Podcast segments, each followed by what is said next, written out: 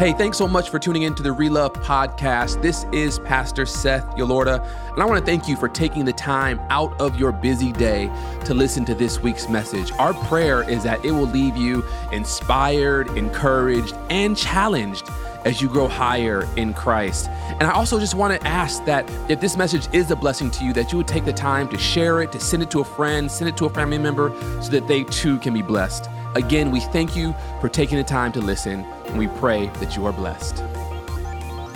If you got your Bibles, turn with me to the book of Romans, chapter 5. That's where we're going to start today. Got it? A couple different passages and texts we're going to use. Uh, if you're watching online, I want to invite you to um, find it on your computer or your phone, or if you maybe even got the hard copy. Romans chapter 5. Romans chapter 5. And we're going to start with verse 12. And I'm going to read from the New Living Translation of Romans 5, starting with verse 12. You got it? Let me hear say amen.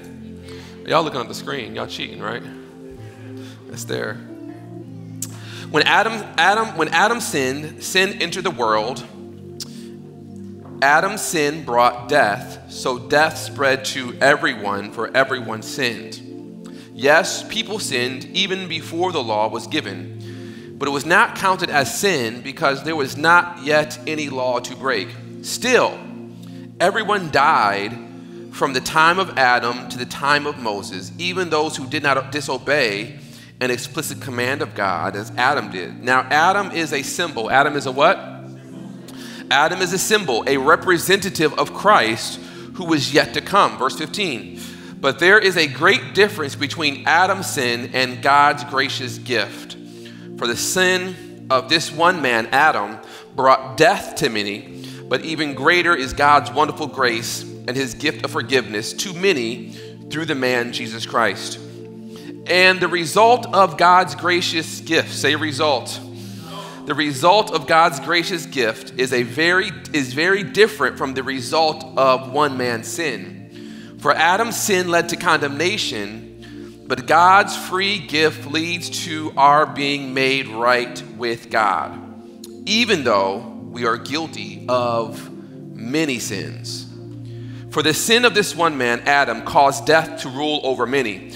But even greater is God's wonderful grace and his gift of righteousness.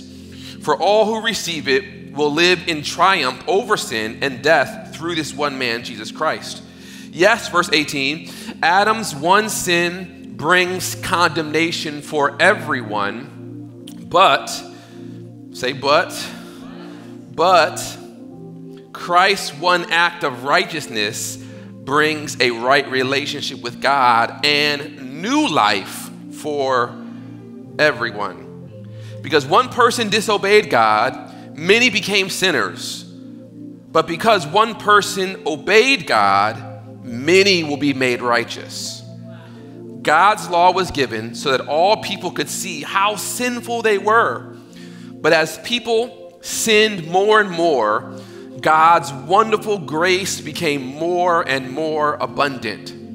So just as sin ruled over all people and brought them death, now God's wonderful grace rules instead, giving us right standing with God and resulting in eternal life through Jesus Christ, our Lord. Let the church say amen. Father, we thank you. And as we dive into this word and we reflect on what you have to say to us today, I just pray that the word be clear. In Jesus' name, amen. Amen. Thank you so much, Izzy. Uh, well, good morning and happy Sabbath, everyone, again. Good morning. Good morning. Happy Sabbath. Merry, Merry Christmas. Happy holidays. Turn to your neighbor say, Merry Christmas. Happy holidays. So good to see everyone, everyone back in the building. I just want to give a shout out to Pastor John. Many of you all don't know who Pastor John is, but he is the senior pastor of the Living Springs Church, the church where we are and have been for uh, a number of years. And I just want to give a, a, a, major shout out to him and to his team who every year do such a phenomenal job decorating the church. Amen? Yeah, they do. Um, it really just kind of helps us really have a deeper appreciation for this Christmas holiday, um, him and his team. So, Pastor John, Pastor John, thank you um, for just your leadership in this building and in this community. You know, we've been in a series for the last, uh, last week we started, and it's called, um, the, ser- the series is called Picture Perfect. Picture Perfect. And uh, last week, if you remember, we talked about how uh, that so many of us, we all want picture perfect lives, right? Uh, but the reality is that many of us find ourselves in some less than picture perfect circumstances. Do you all remember that? Um, circumstances which could be anything from stuff that's happened in our marriage or in our finances or maybe the way that we were raised, our childhood, our upbringing. We find ourselves in less than perfect circumstances. And sometimes, just doing a little recap, sometimes we are of the impression that because our circumstances are less than perfect, that somehow that means that our life now is going to be less than perfect. And yet, what we realized yes, last week in Mark chapter 4, if you remember, is that God does not require perfect circumstances in order to produce, in order to allow His will, His perfect will, to manifest in our life. In fact, it's almost as if God says, I, I, wait for circumstances to get less than perfect so that my perfect will and my perfect plan can be manifested. You all remember that? We talked last week about Romans 12, how it says, Be ye not conformed to this world, but be transformed by what? The renewing of your mind, that when you start to think differently and see differently and believe differently, that's when you'll understand fully that God's plan for your life is in fact perfect. So much so that Paul says it best in Romans 12. He says, Be not conformed to this world, but be transformed by the renewing of your mind. Then you will know what is the good and acceptable will of God. Uh, and it says, it goes so far to say, the good, uh, the, the good, pleasing, and perfect will of God for your life, which communicates to us that God's plan for your life and for our lives and for my life is in fact perfect, even though we might feel like we're living in less than perfect circumstances. That's what we talked about last week. And if you missed it, I want to encourage you to go online and to look at the, uh, the rebroadcast. This week, I want to not talk about perfect, imperfect circumstances. This week, I really want to take some time and deal with how God has this way of using imperfect people to still work out his perfect plan in those people's lives. Y'all with me in here? Do we got anybody in here who is less than perfect? Anybody? Just a few, few of y'all, few of y'all, a few of us in here are less than, are less than perfect. Um, that's what I want to talk about today. You know, as I was preparing for this message, I was trying to imagine in my mind something that I felt was a really good invention that would really capture the essence of what the gospel does. And the thing that came to my mind, and you might be familiar with this if, you, if you've ever written any papers or have ever had to get some assignments done, or maybe at work. Anyone know what this is right here? Whiteout. This is, this, I think this, there are three great inventions in this world, right? Um, the garage door opener is one of them. Come on now. the garage door opener is one of them. Um, uh, uh, uh, uh, air condition, come on now, is another one. Actually, there's more than three. The microwave, I got a witness, even though it causes cancer? The microwave is another one. Don't stand in front of the microwave when you're cooking your food, right? Uh, the microwave is another great invention. I think whiteout is somewhere up there and probably the one of the top 10. Y'all might be looking at me like I'm crazy. But I think it's somewhere up there in the top 10. Because what this basically does is it says no matter, no matter what mistake that you've made, specifically with pen, now unlike a pencil, you can erase. But with pen, that joker is permanent. And yet, no matter what mistake you might have made with a permanent pen, whiteout will give you a second chance. Say second chance. It'll give you a second chance. You can just apply a little bit of this. Now, if you keep on making mistakes, you're just gonna have to start all the way, all the way over. But if you only make a couple mistakes, you can apply a little bit of this and no one will know the difference. And it's so funny when I think about when I think about whiteout and what it is and how we apply it to to our lives. I truly believe that whiteout, in a sense, is a representative of the gospel of Jesus Christ. Because what, what, what, what the gospel says to us is that when you've made a mistake and when you've messed up, Christ's blood, not white out, but Christ's blood has the ability to cover up that mistake and not just cover it up and then still hold it against you, but to cover it up and then cast it into the depths of the sea and remember it no more. Do I have a witness in here? And so that's the beauty of, of the gospel, and that's the beauty of what it means to be a Christian, to know that you and I actually have a second chance. Say second chance. So when we think about our lives, your life and mine, I think that we can all agree that some of us have done some crazy things, and that it was only by the grace of God that we're still alive today. And that it's not just imperfect circumstances that we've been in, but to a large degree, some of us may feel like we are, in fact, imperfect people.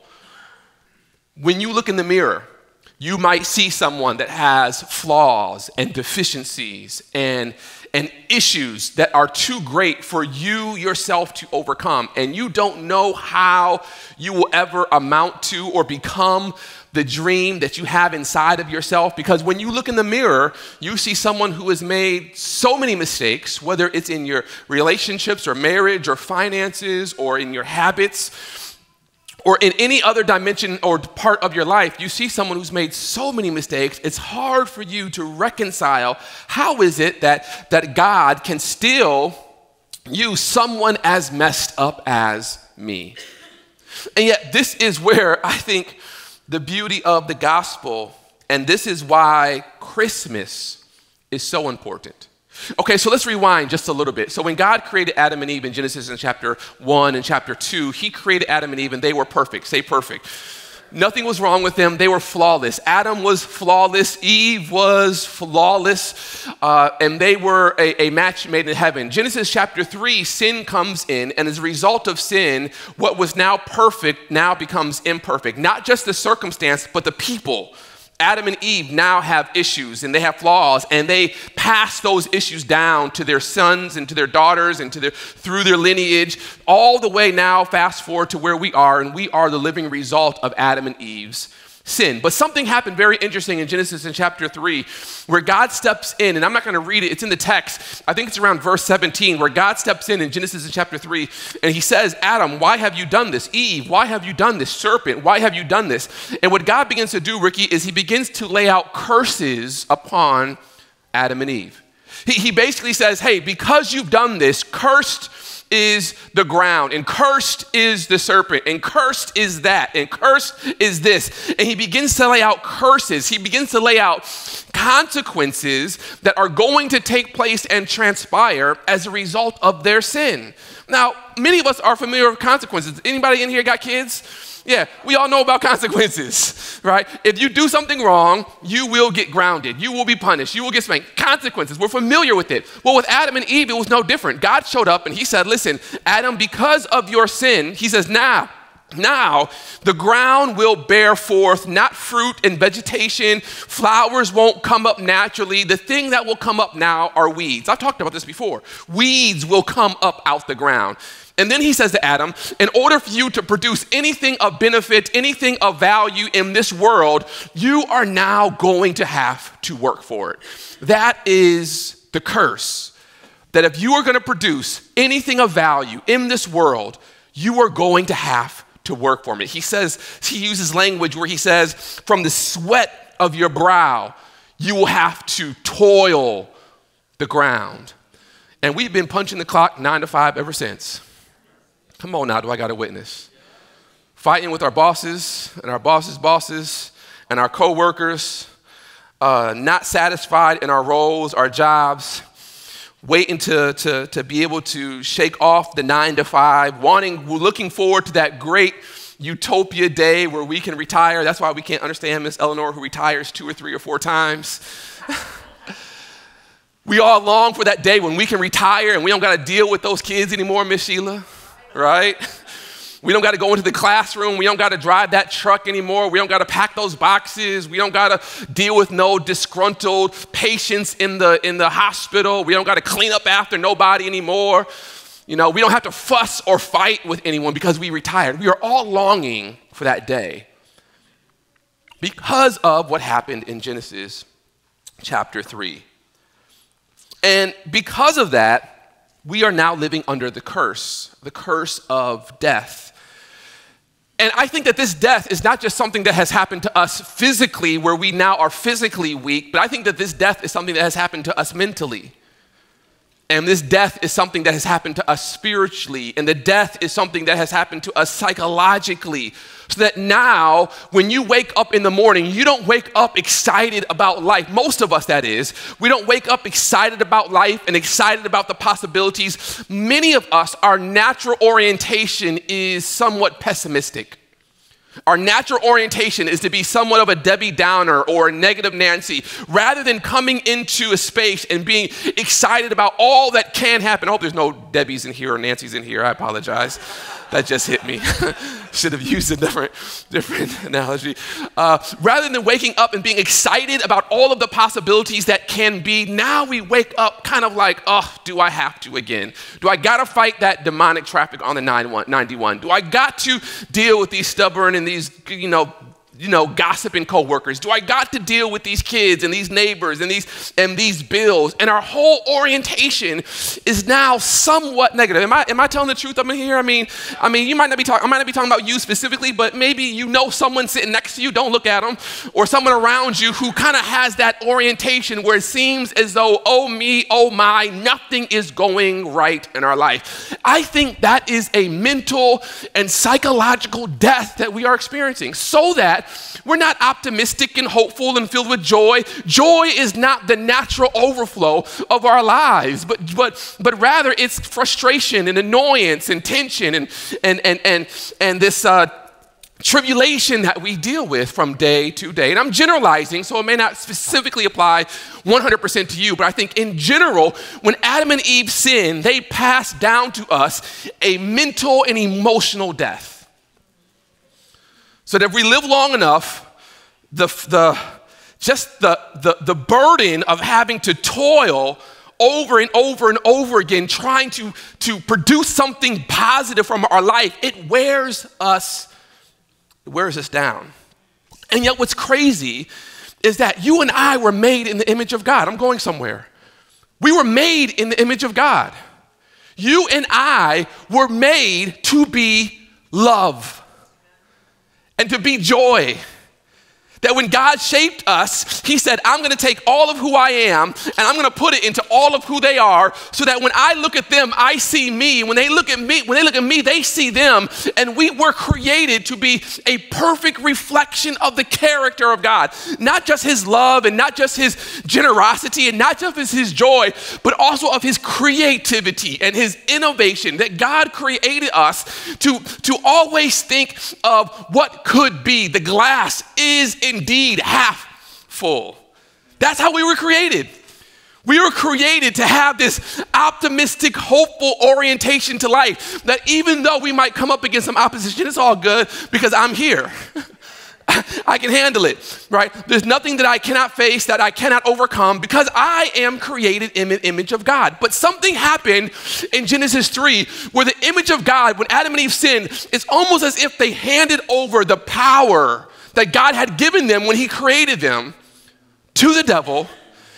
They handed over their trump card. They handed over this, this creative genius, this joy in their life. And as a result, they got back pain, they got back suffering, they got back frustration, they got back mental and emotional death. And so, because of sin, you and I, I believe, generally speaking, live, humans live far below the image of God. I love how Abraham Maslow, you all know Abraham Maslow? You've heard of uh, uh, uh, Maslow hierarchy of needs, right? Well, Abraham Maslow says this. He says, the story of the human race is the story of men and women selling themselves short. Let that sink in. The story of the human race is the story of men and women selling themselves short. What does that mean for you? It means when you stand up and you look at something that you want to do, but you feel like you don't, you, you don't have the ability to do it, you are selling yourself short. When you are faced with an opportunity or an obstacle and you feel like you're not good enough, you're not smart enough, you're not fast enough, you are selling yourself short. When you look at all of the possibility and maybe the dreams that you had when you were a little kid, and now that you look at who you are and that those dreams will never become a reality, you are still selling yourself short. And I think on some level, we idolize on some, on some level, like the Steve Jobs and the, and the uh, Elon Musk and the, what's the other one for Amazon? Um, Jeff Bezos, like we idolize and we and we and we romanticize about these brilliant minds who created some dynamic inventions that have literally changed the world. But then when we look in the mirror, we say to ourselves, we could never do something like that. And if that is your thought, you are selling yourself short because you were created in the image of God. And if nothing is impossible for God, guess what? Nothing is impossible for you. Oh, y'all don't really believe it up in here. I mean, do you really, really believe it? it, it it's almost as if the, the path of maturity that you and I have experienced from a child to now an adult is almost like the path of like deconstructing our dreams. Because if someone were to come in here with a crazy idea of going to the moon and back in 11 seconds, no, in 11 minutes, you would look at them and you would say, What? You crazy. you would say, Oh, that's one of them five year old dreams, Dr. Mitchell. That's one of the five year old dreams, right? Because, and, and we call ourselves mature, but really what we're doing is we have deconstructed the image of God in our life so that now we don't live from a place of creativity and possibility of what can be. Now we live in this thing called reality. And reality is nothing more than the, than the mental confines that you have placed around your life. And I can only imagine that God is looking up and He's looking at His children. And yes, He loves us. And I'm not talking about salvation, I'm just talking about you living into all of your potential in Christ. And God looks at us and says, I have created you to be so much more than what you have become, but you have bought into this idea that you are not good enough, that there is something inherently wrong with you. And I want to tell you today is that our God, understanding this, has done everything possible to try to reverse the curse in our life. You see, let's be very clear. That mentality of I can't or I won't or I'm not good enough, that is a result of the curse. But when Christ came on Calvary, and that's why we celebrate Christmas as such a hopeful and, and, a, and a beautiful, a beautiful holiday, is because Christmas actually represents the hope and the possibility that the curse doesn't have to have dominion over my life but that I can actually, by the grace of God, reverse the curse. Okay, so let's let me let's just go to the word and let's look at it. Let's look at the, look at the word. So we just read Romans, Romans chapter Romans chapter five. Let's go back and look at it again, because Romans five lays out for us perfectly everything that God is trying to do in our lives. He says, when Adam sinned, verse 12, sin entered the world uh, and Adam's sin brought death, so death spread to everyone, for everyone sinned. Again, this death, in my understanding, is not just a mental, physical death, but it is a mental and a spiritual and a psychological death. Verse 13, yes, people sinned even before the law was given, but it was not counted as sin because there was not yet any law to break. Still, everyone died from the time of Adam to the time of Moses, even those who did not disobey an explicit commandment of God, as, Mo- as Adam did. Now, Adam was largely a representation of Christ who was yet to come, but there is a significant difference between Adam's sin and God's gracious gift. For the sin of this one man, Adam, brought death to many, but even greater is God's wonderful grace and his gift of forgiveness to many through this man, Jesus Christ. And as, verse 16, and the result of God's gracious gift is very different from the result of one man's sin. For Adam's sin led to condemnation, but God's gift leads to our being made right with God, even though we are guilty of many sins. What Paul is trying to communicate is this concept, this belief that when Adam sinned, Adam, as we know, passed down his death to all of us. But when Christ came and obeyed, because of Christ, you and I now have access to, to living a pre cursed life. Y'all with me in here? A pre cursed life, meaning that, that, that I can actually live my life today as someone who, who experienced, someone who, who was alive before the curse. Let me say it differently. So the life I live now is not actually, does not have to be characterized by the curse. But the life I live now can be characterized by the promise that happened before the curse. Are y'all with me in here? Okay, so so so so I think we, we may struggle, we may struggle with it because for us it seems so foreign because we feel as though we are who we are. But what I want us to understand is that who you are is largely a result of what you believe. Who you are and how you live your life is largely a result of your mentality of your theology, of your understanding of what God has or has not done in your life. And so when you accept Christ as your Savior, you're not just saying, okay, Christ has come to save me, and that when He comes again, I will be saved. But when you accept Christ as your Savior, you are actually accepting the promise of God on your life that even today you can be fully restored in Christ Jesus. Okay, now obviously I'm not talking about a physical restoration because we are we are flesh and blood, and as a result of sin, our flesh and blood de- decay. I'm talking about a mental and psychological regeneration. So that now the way you look at your life is not the same way you looked at your life prior to Christ. Now, the way that you look at your life is one filled with hope and possibility. And when you confront messed up circumstances, you don't say to yourself, Oh, I guess this is the way it is. You say to yourself, I am a child of God. I was created in the image of God. If life and death is in the power of the tongue, and I have not been created in the image of God, I can speak life over my circumstances and over my situations. And I believe that because of my faith in Christ and what He has done for me, that I am now a change agent living on this earth, and that my, my reality isn't shaped by the curse, my reality is reshaped shaped by the blood of Jesus Christ. Okay, okay. So, so God created us in His image. Uh, the, the Adam and Eve sinned, and the curse has marred that image. But when Jesus came through as a baby and died on the cross, He is basically redeeming us back to His image. Okay, y'all don't believe me. Okay, uh, y'all don't believe me. Um, will y'all believe the word if I show you in the word? Are you sure? Okay, First Peter chapter 3, uh, uh, verse 3. Are y'all sure y'all gonna believe it if I show y'all? First Peter chapter 3, verse 3. Uh, can we put this one on the screen for Candace? Uh, First Peter chapter 3, verse 3. Okay, there it is. Uh, sorry, sorry, sorry. Second Peter, Second Peter, Second Peter, Second Peter. Uh, by his divine power, God has given us how much? Now, y'all, y'all, come on now.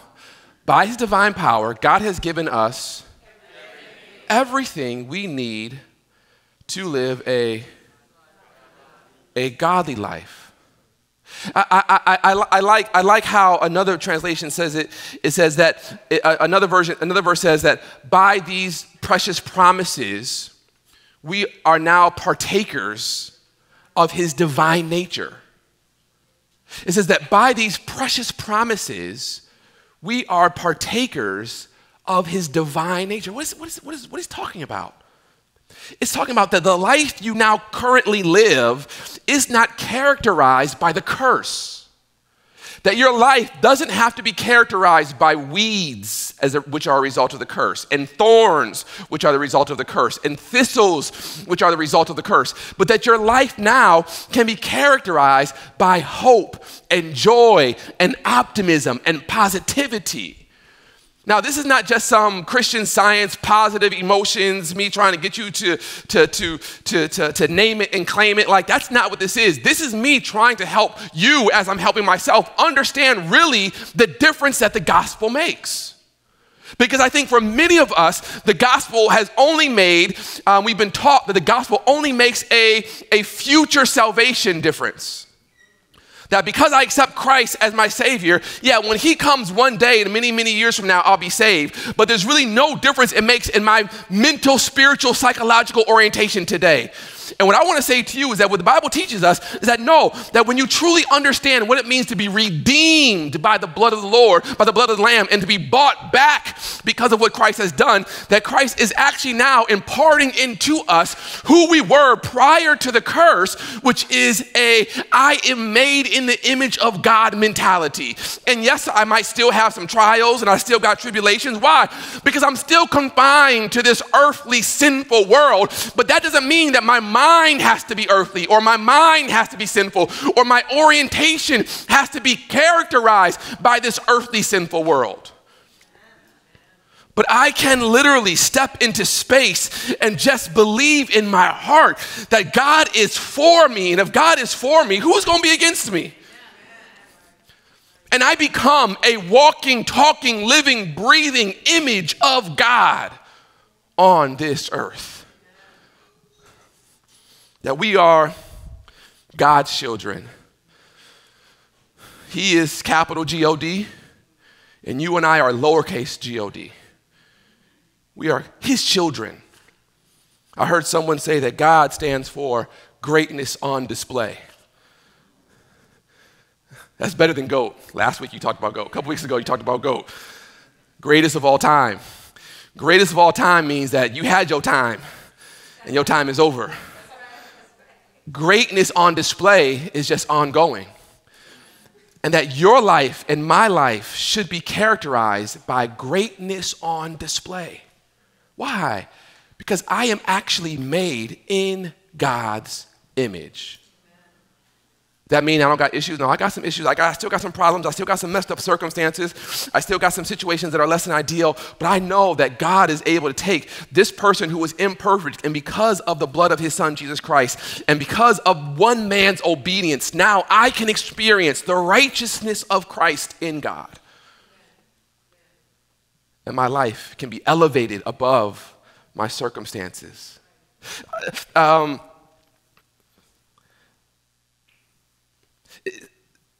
you think about the disciples, and I think the disciples are a good example of God taking some people who had clearly imperfect lives. I mean, if you think about who the disciples were, Peter was a fisherman, right? But he was also impulsive, constantly putting his foot in his mouth. Peter was the one who cut off the soldier's ear. Y'all remember that? Uh, he was a, a cursing sailor, fisherman. Um, he denied the Lord three times. Andrew was Peter's brother. John was a fisherman, but he was ambitious. John was the one who was always trying to sit at the right hand of, the, of, Jesus. You know, when you get to your kingdom, can I sit at your right hand? He was the one who was very judgmental. Um, Philip was a fisherman, but he had a questioning attitude. Philip was the one who was like, Can you show us the Father? If you show us the Father, we'll really believe in you right? Matthew was a tax collector, and we know that they all hated Matthew because Matthew associated himself, though he was a Jew, he associated and aligned himself with the Romans. And if you align yourself with the Romans, that means that you are really kind of kicking your own people to the curb. And so people hated Matthew because he was a tax collector and he was despised, right? Um, Thomas was doubting Thomas. He was the one who came up to Jesus at the end and was like, listen, if you're really the Christ, let me touch your hands and touch your side and let me see if you really are the Christ. Um, there, there's Thaddeus, who was the son of, of James. Mark replaced Judas. And when you look at these 11, 12 disciples, they all had major issues. And yet God somehow, Jesus somehow said, listen, I'm not looking for perfect people. I'm not looking for perfect people. I'm looking for redeemed people. There's, there's perfect people and there's redeemed people. And redeemed people are people who say, I, you know what, yeah, I, am not perfect. Yeah, I've done some dirt. I've have made some mistakes. My life is less than ideal. You know, I, I, if I look back over my, over my situation, over my time, yeah, there's some, there's some, show enough some skeletons in the closet. And they're not even skeletons, they full blown bodies in the closet. Like, I got bodies in my closet. And Christ is like, you got bodies? Great, I can use you. The question though is, are you redeemed, Sam? Redeem meaning have you accepted me as your savior? Have you have you allowed my Holy Spirit to come in and to and to begin to reshape and, and to reorient and to rewire how you live and think about your life? if you are redeemed, Christ says, despite of all of your mess and what you've been and where you've been, I can use you. God is not looking for you to be perfect.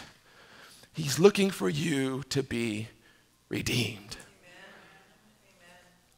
And Christmas is about redemption, where the baby is born, and that baby is a sign of what we can become. That you and I no longer have to live under the curse. The curse which says that I am nothing and I have to work and toil all the days of my life and that I have this negative orientation. No, but because of Christ, you and I can live under the promise the promise which says that I'm going to put enmity, enmity between you and the woman and between her seed and your seed. The promise which says that one day unto us a Savior, will a Son will be born, a Savior will be given to us, and he will be called the Prince of Peace. One day that the Jesus will come into this world, and the promise says that he will come and he will take away the pain of the curse, and he will give us the promise of his salvation. That what Christ is looking for and what Christ is longing for for us is redemption. I love how Galatians chapter 3 says it. It says, But Christ has rescued us from the curse. But Christ has rescued us from the curse pronounced by the law. When he was hung on the cross, he took upon himself the curse of our wrongdoing. For it is written in the scriptures, Cursed is everyone who is hung upon a tree. Through Christ Jesus, God has blessed the Gentiles with whom, with the same blessing he promised to Abraham, so that we who are believers might receive the promised Holy Spirit through faith. What Paul is telling us is that through Christ, we are redeemed from the curse.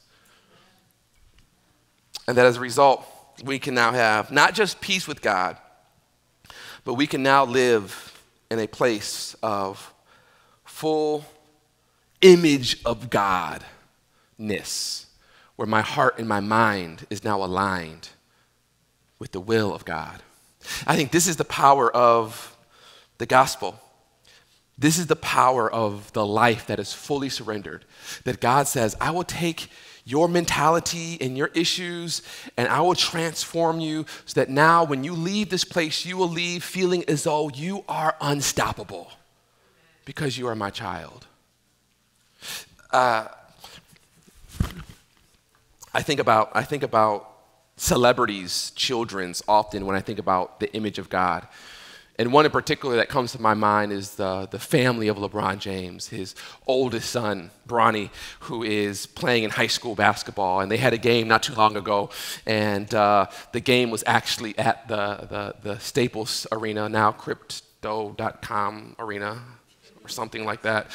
Uh, and the game was there, and it, and it blew my mind that here you have a high school student who is playing in in the, the Staples Arena, and the Lakers logo was on the floor, and LeBron was in the stands, and obviously that was his father. And it just blew my mind that, wow, like, because he, he is the son of LeBron James, right, he has certain access to certain places that, that other people may not necessarily have access to. He can run in certain circles that other people can't necessarily run into because of his relationship to his father.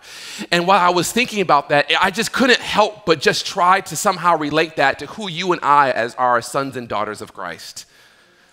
That because our Father is indeed the God of all gods, He is greatness on display, and that He sits high and we are made in His image and He calls us His children. Why is it that we have such a low esteem of ourselves? Why is it that we feel as though we're not good enough or we can't do it or we can't accomplish it or if we step out there we're going to fail or or or it's me against the world? No, no, no, no. It's me and my daddy against the world and he ain't never lost.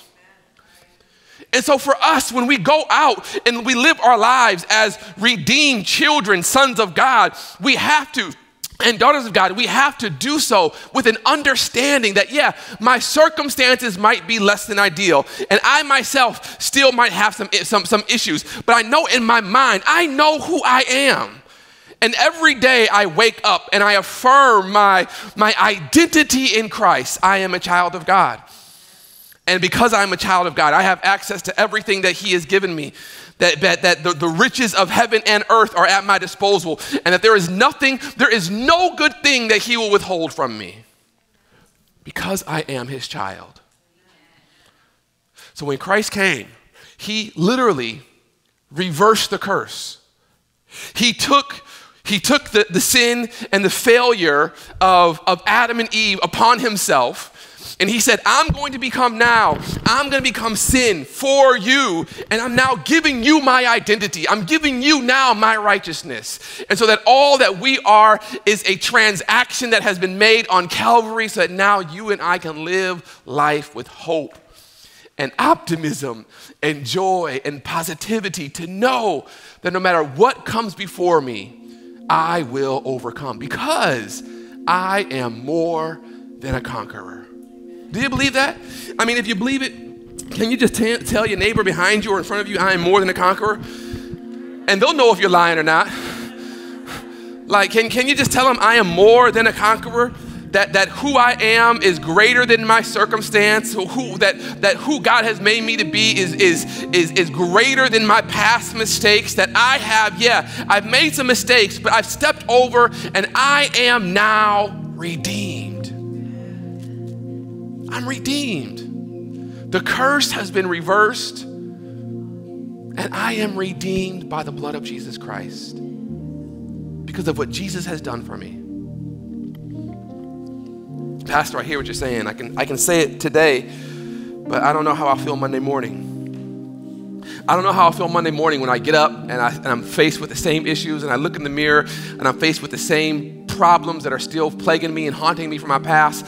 I don't know if I'm going to feel redeemed. Well, listen, I'm not telling you to feel redeemed. I'm telling you to know that you are redeemed. Guess what, Paula? I didn't feel like working out this week. Yeah, we talked about that. And about what you feel like. The promise of God is not contingent on your feelings. Sometimes you have to inform your feelings. I'm telling you, I don't feel it. I, am, I know it in my heart because this is what the word says to me. God has said, I am his child. And so he says, he says, Adam's sin brings condemnation, but Christ's act of righteousness brings a right relationship and a new life for everyone. I, I love how Paul says it in another verse. He says, he says, um, uh, therefore we are now new creatures.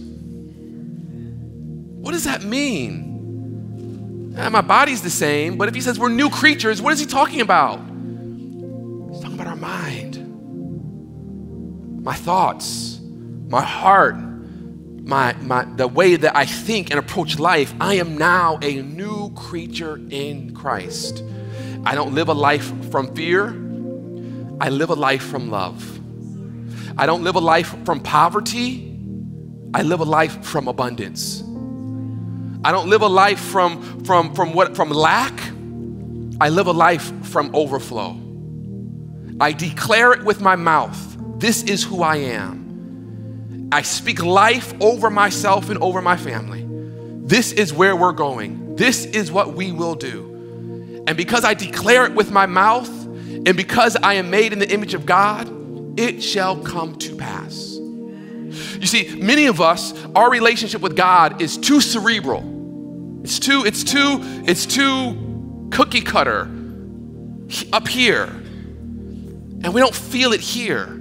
For many of us, it's, it's like, well, this doesn't show up in our 28 fundamental beliefs, so I'm not sure about that, Pastor. Right? Right. I'm telling you, uh, the story of humanity is a story of men and women who, who failed to understand who they really were in Christ. The story of humanity is a story of men and women who failed to truly understand the power they had access to, the potential that was, that was birthed inside of you when Christ came and He redeemed you. He filled you with everything you need to live life, to live a, a godly life. He has filled you with hope and joy and possibility. And so live your life. Live your life in Christ, redeemed. When I think about uh, communion, communion is about you embracing a new identity in Christ. We have the little package here of the juice and the wafer. And this juice and wafer, this represents the blood and the body of Christ. If you didn't get one, just raise your hand. We'll give one to you. This wafer represents the body of Christ. And this blood, this juice represents the blood of Christ. That's what it means. And and and do you know why we why we eat this bread and we drink this this juice? Paul tells us in, in Corinthians, he says that as often as you do this, it is a sign of the new covenant. That you proclaim the death of Christ until he comes. That when Christ was sitting around the table with his disciples at the Last Supper, in that moment, he, he instituted a new covenant a new covenant, which basically says that when you accept me, I will give you my spirit, and my spirit will write my law in your heart, and there will be something in you that will compel you to live a life for me. That it's not outward observance that will be forced upon you through commandments, but it's inward spirit that will rise up in you through my Holy Spirit. And that's essentially the new covenant. It's a covenant that we form with God that says, I believe in you, I accept you as my Savior, and that my life is now redeemed and changed by you. The challenge with doing this, though, is that we take this communion, we drink, we drink this juice, and we eat this wafer, and then we leave out of here thinking the same way we thought when we came in. It, it's, it's almost like um, uh, you might have a rash you put a little lotion on it. You think that deals with it, but you really got something that you need an antibiotic for to get in there and to root out the infection. And so we leave here with the same mentality as we came, but we just feel that somehow covered because we have accepted Christ. But accepting Christ isn't just a transaction. Accepting Christ is a transformation that takes place in your mind and in your heart. So, my prayer for us is that when we consider this juice and this wafer that we are about to partake of, that we do it, we don't take it as some type of uh, outward transaction between us and God, but that we understand that this really represents a changed mind. The new covenant that God, I want you to change the way I see myself, to change my thoughts. I want to step out into my true identity, image of God, creator, child of God. And that as I drink this, I'm doing so as a testament that God, I desire your spirit to come in and to rewrite my my orientation, my DNA, my, my mental process, so that when I think about my life, I don't think about it from a glass half full, but now I see that as a child of God, I am more than a conqueror. When you take this, I want that to be your predominant thought. I am more than a conqueror. Do you believe that? Ah, Pastor, I don't believe it because last night wasn't conquering. Last night I was getting conquered in more way in more ways than one. It's all good. Right? It's all good. You're still more than a conqueror. Yeah, your, your behavior just hasn't caught up with your identity. But as you continue to to establish your identity in Christ, your behavior will catch up. Yeah, your behavior will catch up. So that's why Christ, that's why he he, he justifies us before he sanctifies us. He says, I'm going to call you new before you're actually new. because if I call you new, eventually your behavior will catch up. But if I wait for your behavior to, to act new, that ain't never going to happen. So I justify you, I call you something before I expect you to actually do that something. And over time, your behavior will catch up and the two become aligned together.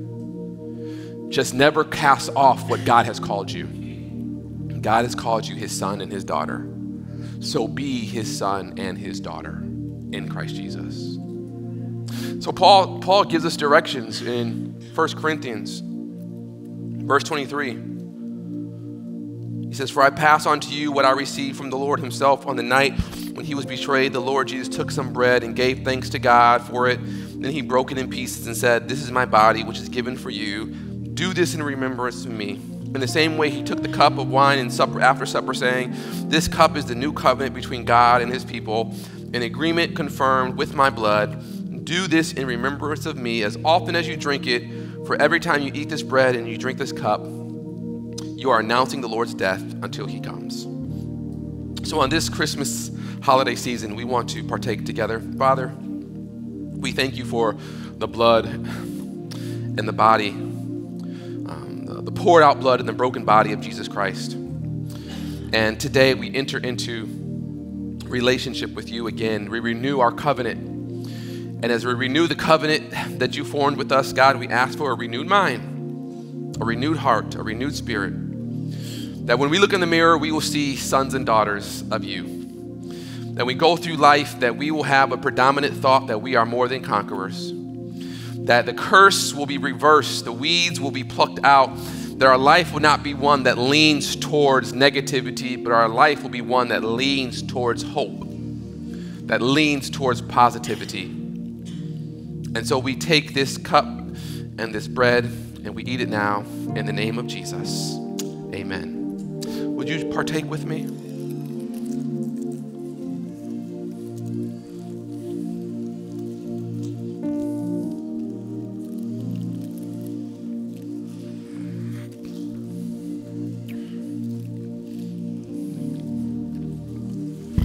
The church say amen.